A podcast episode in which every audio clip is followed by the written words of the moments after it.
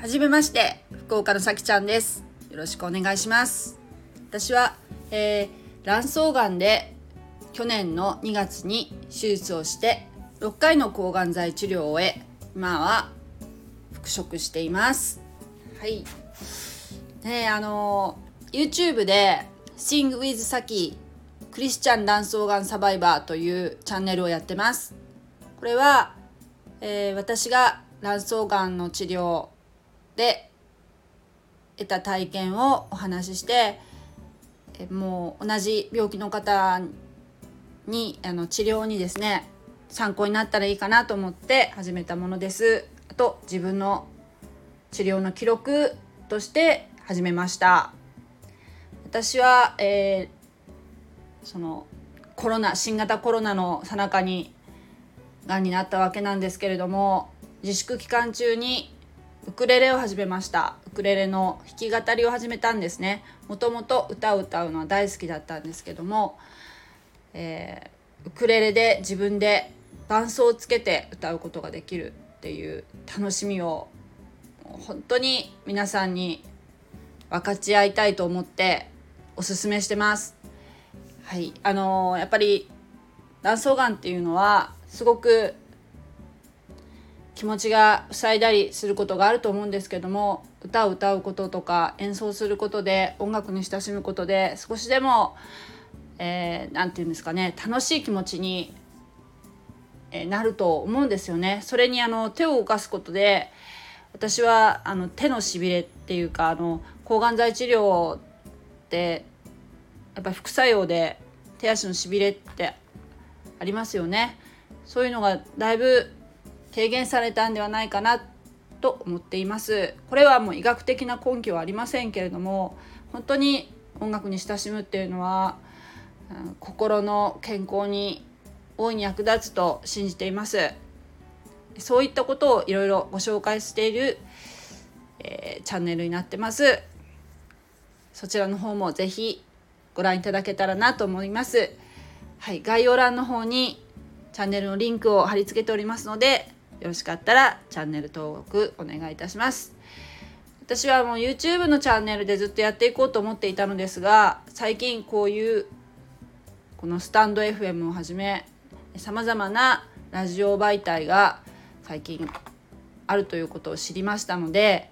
ちょっと挑戦してみようかな、もっと多くの人に聞いてもらえるんじゃないかと思ってちょっと始めましたあのー、ちょっとどうなるか今もう模索中なんですけども、本当にこういうふうに例えばいろいろな人に発信をするっていうのは今までやったことがあまりなかったんで、そういうことに夢中になるのがすごく私がこう意識が病気の方ばっかりに向くんじゃなくて、楽しい方向に、もっと建設的な方向に意識が向くので、もう本当に私のにとってもこういう活動はプラスになっていると思います。もう毎日毎日勉強の連続です、うん、あのがんサバイバーの方、結構あの YouTube とかで発信されてる方最近見かけるんですけれども、え以前はね、ブログとかそういったものが多かったと思うんですね、えー、もちろんブログ今もされてる方いらっしゃると思うんですけども、ただその YouTube っていうのは字を追わなくて、こうゴロッときつくてね、あの副作用とか病気で辛くてもゴロッと横になって YouTube を、えー、見るだけでこういろいろ情報が得ることができるっていう、すごく本当にもう現在ならではのね、あのシステムだと思うんですけども、私あの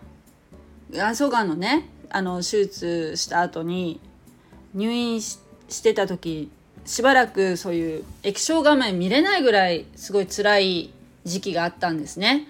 だけどひょっとしたらその、まあ、YouTube をねラジオ代わりに聞くっていうのも一つの手なんですけども、このようにこうあまりこう画面が見れないような辛い状況でも、このラジオの音源って音だけだったら結構聞けたりもするかもしれないっていう思いもあるし、あともうそういう例えばどこでもね、この何か他の作業をしながら聞けるっていうのが本当にラジオ、ラジオの持ち味だと思うので、えー、こういうのもね本当になんか私はあの今ねごじゅっさいなんですけども、子供の頃って本当にラジオを聞いて育ちましたね。ね、だけどラジオを聞く人って随分減ったって聞いてました。ところが一周回ってまた今度はこういうインターネットのラジオっていうのが、のが面白いなと思いましたね。ラジオがこのね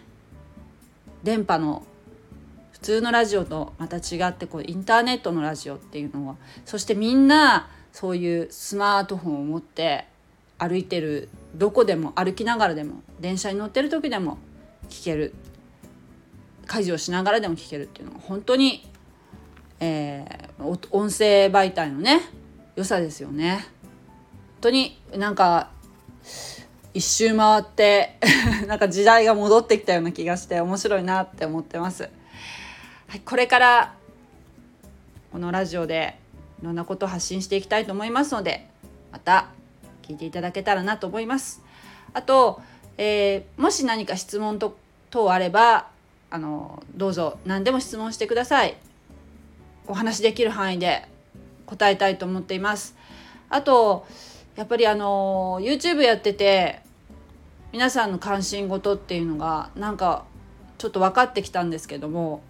一つはやっぱりこの髪の毛が抜けるっていう副作用に対するやっぱりいろいろ不安とかね皆さんあると思うんですよね。だからすごくその辺のはもう 見, 見られてるので、えー、ぜひですねあの卵巣がんとか、まあ、卵巣がんに限らずですけど抗がん剤治療で髪の毛が抜けたという経験のある方、どのようなウィッグを使われたか、それで良かったこと悪かったこととか何かこう あの、ありましたらぜひ教えてください。えー、このラジオの中でご紹介していきたいと思います。皆さんで情報を共有できたらなと思いますので、ぜひよろしくお願いいたします。そういうリアルなね声が発信できたらなと思っておりますので、なんあと何でも構いませんので、えー、どうぞレター送ってください。はい、ありがとうございました。ではだいいっかいめの配信になりますけれども、今後ともどうぞよろしくお願いいたします。 YouTube の方もよろしくお願いいたします。失礼いたします。じゃあね。God bless you.